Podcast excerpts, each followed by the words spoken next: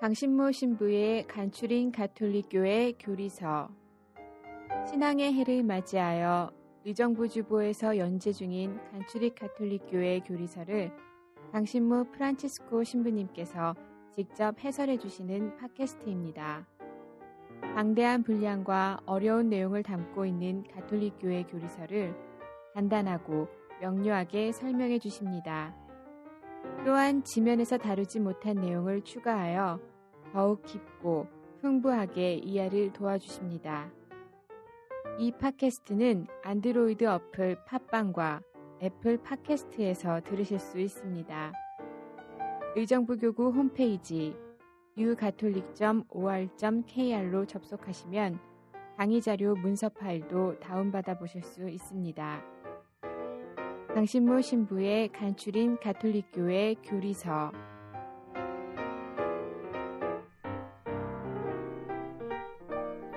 네, 여러분 안녕하세요. 강신모 프란치스코 신부입니다. 지난 시간에 우리는 사도신경의 둘째 부분인 그 예수 그리스도에 관해서 성자 하느님에 대해서 공부를 시작을 했는데요. 근데 지난 시간에 성자 하느님, 예수 그리스도가 우리 신앙생활에 있어서 중심이다라고 하는 것을 아주 강조에 강조를 거듭해서 말씀을 드렸습니다. 그러면은 이제 그 예수님에 대해서 우리가 한 가지씩 한 가지씩 사도신경의 구절을 따라가면서 우리가 이거를 이해해 보도록 하겠어요. 어, 예수님에 관한 신앙 고백의 첫 줄, 그 외아들 우리 주 예수 그리스도님, 성령으로 인하여 동정녀, 이제 이렇게 쭉 이어지는 거죠. 근데 여기 이 첫 줄에서 바로 예수님에 관한 내용이 아주 압축적으로 이제 정리가 되어 있는 겁니다. 성자 하느님과 관련된 네 가지 명칭. 자, 그 외아들, 외아들. 그 다음에 우리 주, 바로 주님이라는 명칭이죠. 그 다음에 예수라고 하는 명칭, 그리고 그리스도님이라고 하는 명칭. 외아들, 주님, 예수, 그리스도. 이 네 가지 명칭이 한꺼번에 나옵니다. 우리는 평상시에 사도신경을 외울 때 그냥 뭐 너무 익숙한 거니까 그냥 뚜루룩 얘기해버리고 끝나는데 이거 하나하나가 정말로 중요한 그 예수님의 명칭이 이 안에 담겨 있는 거예요. 그래서 바로 요것이 이제 어, 성자 하느님 예수 그리스도에 대한 믿음이 압축적으로 표현된 것이다. 이렇게 말씀을 드릴 수 있겠습니다. 그래서 요 네 가지 명칭을 오늘은 하나하나 살펴보는 시간으로 하겠어요. 첫 번째 명칭, 예수. 가장 이제 우리한테 익숙한 명칭이에요. 예수님, 예수님. 우리가 이렇게 하죠. 근데 어, 이 예수라고 하는 이 명칭이 어떤 뜻이고 어떤 의미를 담고 있느냐? 무엇보다도 이 예수라는 이름은 어, 아주 평범한 남자의 이름입니다.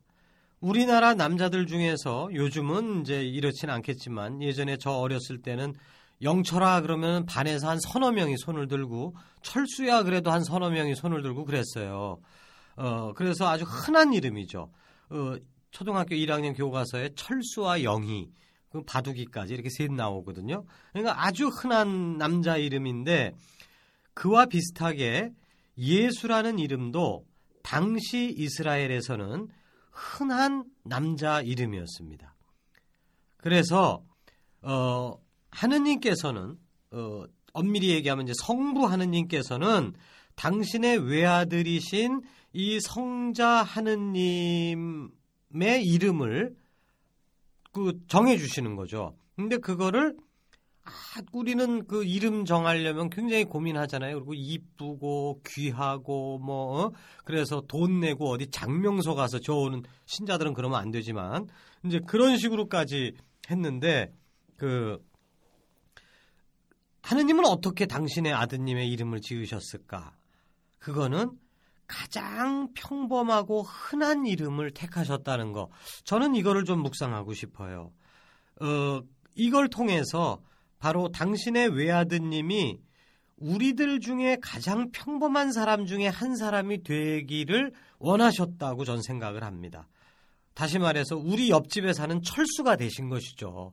어, 하느님께서 하느님이라고 하면은 높으시고 거룩하시고 위대하시고 그렇기 때문에 비범하시고 그래야 될 거라고 우리는 생각을 하는데 우리의 이런 그 고정관념을 뒤집어 엎으시고 하느님은 당신의 아드님의 이름을 가장 흔한 이름으로 지으시고 어 이렇게 그 우리들 중에 가장 평범한 사람으로 되기를 원하셨다라는 것이죠. 어 이게 이제 이스라엘 시절의 평범한 이름이라고 하는 것은 그 이 바라빠라고 있어요. 바라빠라고 하는 사람의 이름도 사실은 그 예수입니다. 그 예수가 굉장히 많아요. 아무튼 이처럼 예수는 흔한 이름입니다. 그런데 그 뜻은 이게 평범하지가 않아요. 예수는 그 하느님께서 구원하신다라는 뜻입니다. 예수라는 이 이름은 어, 좀 줄임말 같은 건데 원래 긴 이름은 여호수아예요. 여호수아. 우리 여호수아기 있죠. 여호수아.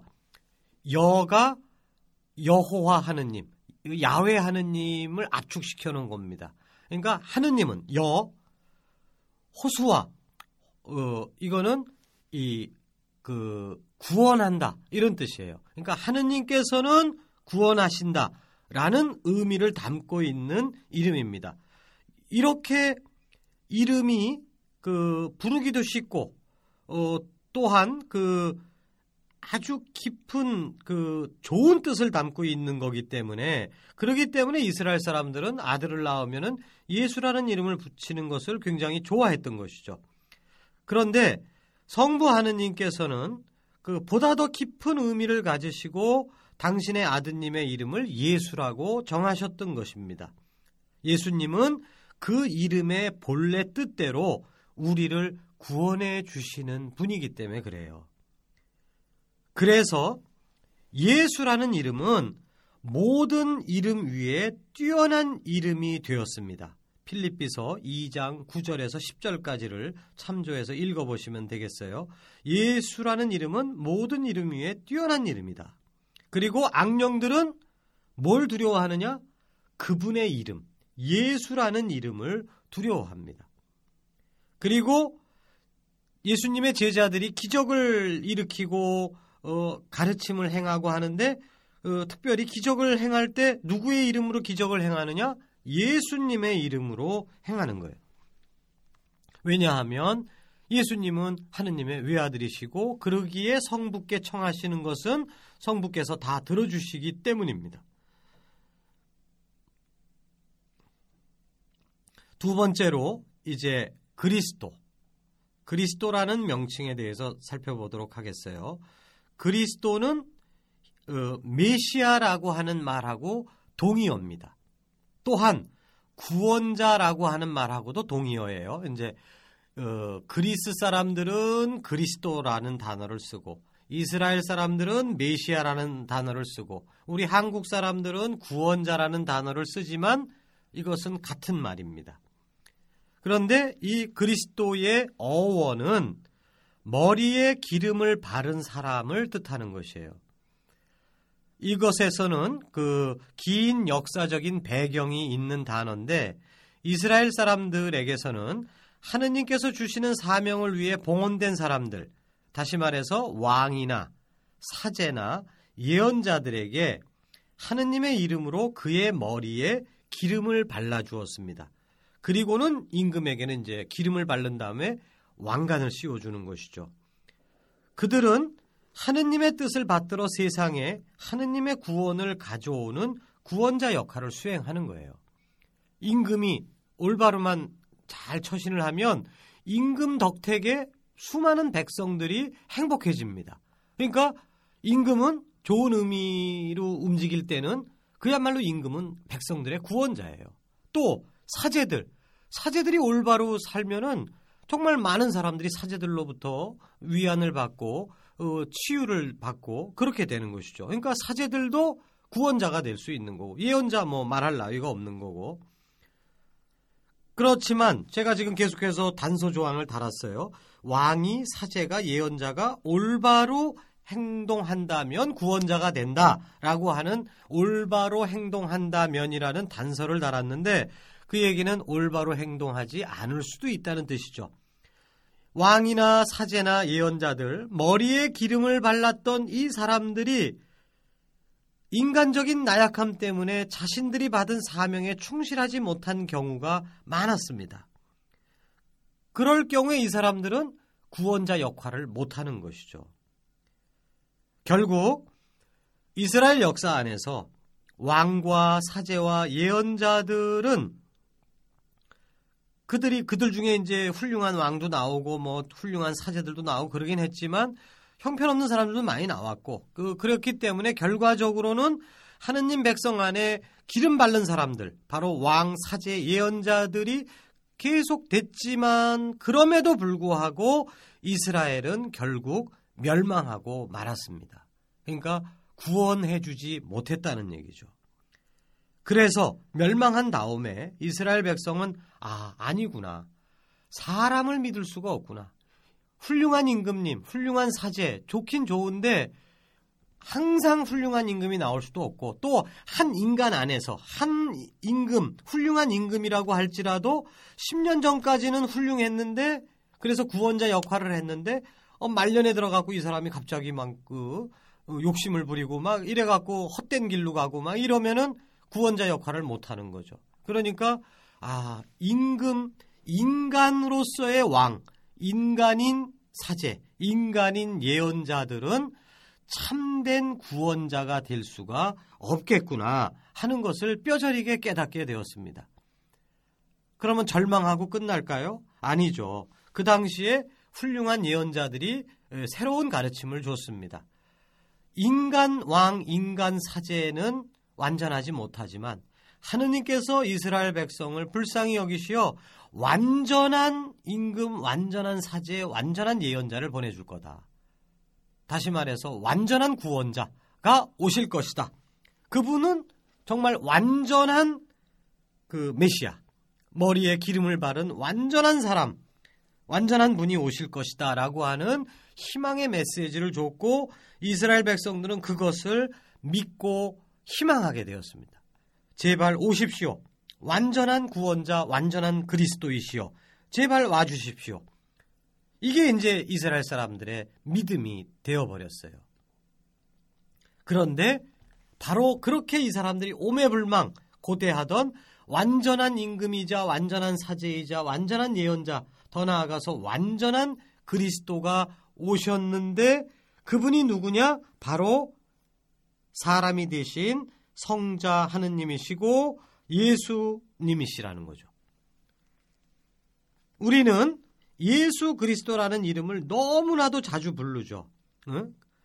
그래서 우리는 이것을 그 마치도 그 미국 사람들 이름처럼 우리가 착각하는 경우가 있어요. 그러니까 뭐 그 조지 워싱턴, 어? 그 에브라함 링컨, 뭐 이런 식으로 존 F 케네디 이런 식의 그 그래서 앞에 부분은 뭐 이름이고 뒤는 성이다. 그러니까 다시 말해서 예수는 어 이름이고 그리스도는 패밀리 네임 그 성이구나. 이렇게 우리는 착각하기가 쉬운데 그건 아니죠. 이 예수 그리스도라는 말은 예수는 그리스도이십니다. 라는 신앙 고백의 줄임말이에요. 예수는 누구신가? 우리 옆집 사는 철수 같은 분이시라고 제가 처음에 말씀드렸어요. 그분은 사람이십니다. 2000년 전 베들레헴 말구에서 태어나시고 나자렛에서 성장하셨고 하느님 나라의 가르침을 선포하셨고 가난한 이들, 병자들, 죄인들을 환대해 주시고 끝내는 배척받고 십자가에서 처형 당하신 역사적인 인물입니다. 그분은. 그런데 바로 이 역사적인 인물인 이 예수님이 이스라엘 백성이 천년 이상 기다려왔던 진정한 구원자, 바로 그리스도이시다라고 고백하는 거예요. 그러니까 우리는 예수님이 멀리 계시죠. 우리한테는. 그러나 어, 2000년 전 제자들이 지금 예수 그리스도라는 말을 쓸 때는 아주 생생하게 이게 드러나는 겁니다. 우리와 함께 우리를 나를 따라오너라 갈릴레아 호수가에서 나를 불러 주셨고 나와 함께 여행을 하셨고 같이 식사를 하셨고 또 그분이 가르치는 거를 내가 그 옆에서 앉아 갖고 그 가르침을 듣고 감동했고 하는 그 모든 내가 만났던 생생한 훌륭하신 선생님이셨던 예수님 그분이 단순히 그냥 좀 훌륭하신 분 이 정도의 분이 아니라 이스라엘 백성의 완전한 소망을 성취하게 해주실 완전한 그리스도이시다. 이것을 얘기하는 거예요. 예수 그리스도. 자, 우리는 예수님은 그리스도이시다. 이거를 고백하고 사는 게 우리입니다. 그런데 실제로 우리의 일상생활에서 우리가 예수님만이 그리스도이십니다. 다시 말해서 예수님만이 나의 구원입니다. 라고 그렇게 우리가 느끼고 깊은 마음에서 고백을 하는가? 근데 아닌 경우가 더 많은 것 같아요. 보통 사람들은 예수님이 그리스도가 아닙니다. 구원이라고 하는 것을 인생의 최고의 행복이라고 이제 우리가 알아듣기 쉬운 말로 우리가 바꾼다고 한다면 인생의 최고의 행복 그건 뭐지요? 세상 사람들은 돈이라고 부르죠. 어. 돈이 행복이다. 이거를 이제 신앙적인 용어로 바꿔서 얘기하면 돈이 그리스도다. 이렇게 얘기를 하는 셈이에요. 또 어떤 사람은 뭐니 뭐니 해도 건강이 최고다. 이렇게 얘기하는 사람도 있습니다. 그 사람에게는 인생의 구원이 건강이에요. 그러니까 이 사람들은 돈 그리스도, 건강 그리스도를 믿고 사는 거지 예수 그리스도를 믿고 사는 게 아니에요. 그런데 우리는 우리는 예수님이 그리스도이다. 물론 돈 좋죠. 건강 정말 필요하죠. 그거 나쁘다고 얘기할 사람 누가 있겠어요? 그러나 그거는 2차적인 문제다. 1차적인 거, 핵심, 구원, 이거는 예수님 빼놓고는 없다. 예수님이 나의 인생의 구원자다라고 우리가 확신할 때 우리는 예수 그리스도의 이름으로 비나이다라고 우리가 말하는 이 말이 그 그냥 습관에 의해서 튀어나오는 말이 아니라 정말 깊은 영혼의 밑바닥에서부터 올라오는 말이 될 수가 있는 거예요. 예수 그리스도. 어, 우리 저기 그 이 영성가들 중에 예, 예수 호칭 기도라는 것을 하시는 분들이 있습니다. 어, 그래서 뭐 기도를 하는 데 있어서 복잡한 거를 안 하셔요. 이분들은 예수님, 예수님, 예수 그리스도, 예수 그리스도, 그리스도님. 이렇게 예수 그리스도 요 두 단어만 가지고 끊임없이 일상생활에서 되풀이하는 거예요. 이걸 통해서 아주 그 내 골수에 이게 박히도록. 그래서 예수님이 나의 구원자이십니다. 이게 뭐 신앙의 에기스 중에 에기스죠. 그래서 우리가 자주 쓰는 이 예수 그리스도라는 말을 우리가 조금 더 정, 그, 사랑하는 마음으로 좀 우리가 좀 바쳤으면 어떨까 이런 제안을 드리고 싶고요. 그 다음에 세 번째 명칭 외아드님. 어, 여러분은 그 흔히들 신부님들이 이제 강론을 할 때 우리는 하느님의 자녀입니다 이렇게 얘기를 합니다. 틀린 얘기일까요? 맞는 얘기예요. 여러분들 한 분한 한 분이 다 하느님의 자녀, 특히 세례 성사를 통해서 여러분들은 하느님의 자녀가 되었습니다. 아들이 되었고 딸이 되었습니다. 이렇게 흔히들 얘기하는데 당시 이스라엘 사람들 역시도 어, 이스라엘의 왕, 천사들 혹은 이스라엘 백성 전체를 하느님의 아들이라고 부르는 경우가 종종 있었습니다. 그리고 이제 이게 더 나아가서 개인하게 개인들에게도 여러분은 하느님의 아들 딸입니다. 이렇게까지 이제 확대돼서 사용이 되는데 그러나 어, 이런 식으로 사용되는 이 아, 하느님의 아들이라는 용어는 어, 엄밀한 용어는 아니에요. 그러니까 비유적인 언어죠. 하느님과 깊은 관계가 있고 하느님이 정말 여러분들을 사랑하십니다라고 하는 것을 상징적으로 보여주기 위한 단어이지 정말로 우리가 하느님의 아들인가? 호족상? 그건 아니란 뜻이죠. 예수님 역시도 하느님의 아들이라는 칭호를 받으시는데 여기서 한 발 더 나가서 예수님은 하느님의 아들 정도가 아니라 외아들, 외자가 붙어요. 유일한 아들이다. 라는 말이 붙는 겁니다. 여기서 이제 우리들에게 적용되는 사람들에게 적용되는 하느님의 아들이라는 칭호하고 예수님께 적용되는 이 칭호가 본질적인 차이가 있음을 알려주는 겁니다. 넓게 보면 우리도 하느님의 아들이지만 엄밀한 의미로 봤을 때는 예수님만이 유일한 아드님이에요.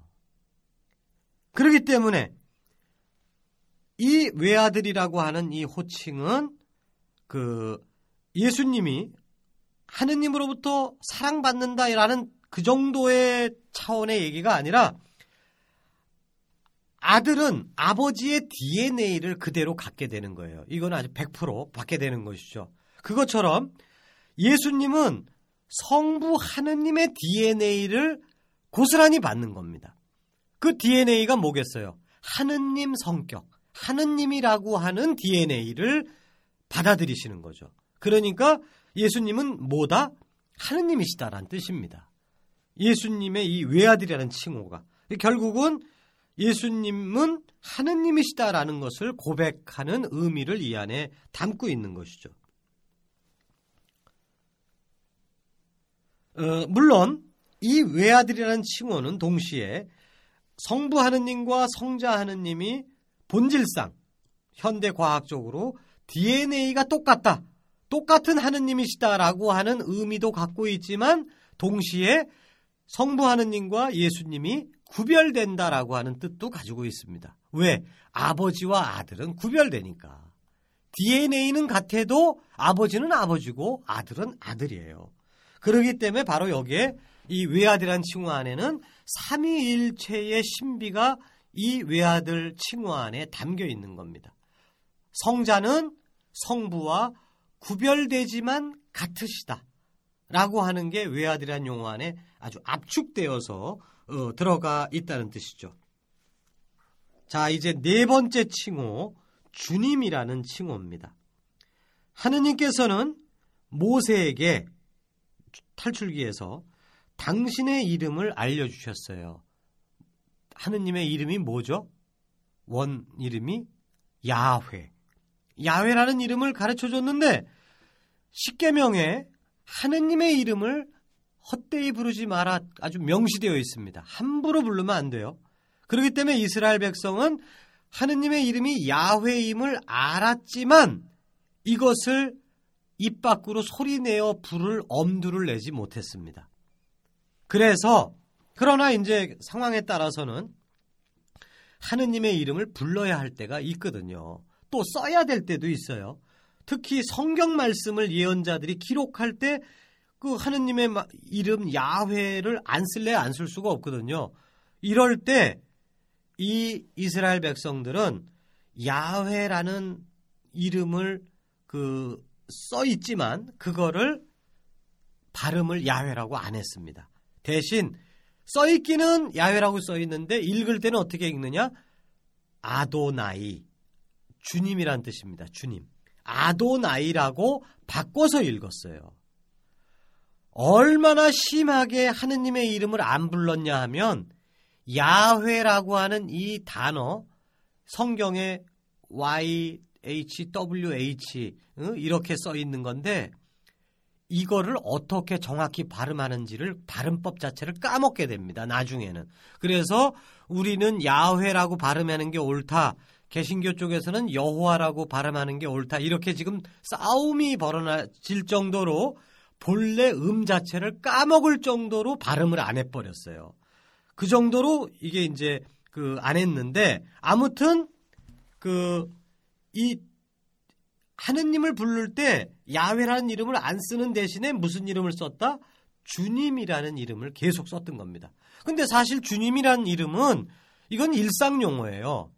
왜냐하면 그 집에 하인이 있을 때 주인한 끝에 주인님 이렇게 부르는 거 아닙니까? 그러니까 사람들 사이에서도 얼마든지 쓰는 말인데 그 일상 용어인 주님이 이 성경의 맥락 안에 들어오면은 뭘 뜻한다? 하느님이시구나. 응? 주님이라는 발음을 하는 순간에 아 지금 저 사람이 지금 하느님을 언급하고 있구나 이렇게 이제 어, 특수 용어가 돼 버렸어요. 그런데 이제 신약에 와서 그리스도교 신자들은 예수님께도 주님이라는 단어를 사용하기 시작을 합니다. 예수님은 그리스도이십니다. 예수님은 하느님의 외아들이십니다. 그걸 넘어서서 마지막으로 예수님은 주님이십니다. 이렇게 고백을 합니다. 이거는 무슨 뜻이냐? 예수님은 하, 느님이십니다라는 뜻이에요. 왜? 주님이라는 말 자체가 야훼라고 하는 하느님 이름을 대신하는 말이기 때문에. 그래서 그 토마스 사도가 예수님 부활한 후에 못 만난 다음에 아나못 믿겠다고 막 그랬잖아요. 근데 이제 예수님을 다시 만나서 그때 고백을 합니다. 요한복음 20장 28절에 저의 주님, 저의 하느님.